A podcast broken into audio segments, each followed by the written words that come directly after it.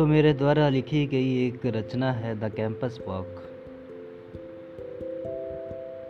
ये हर उस बैच से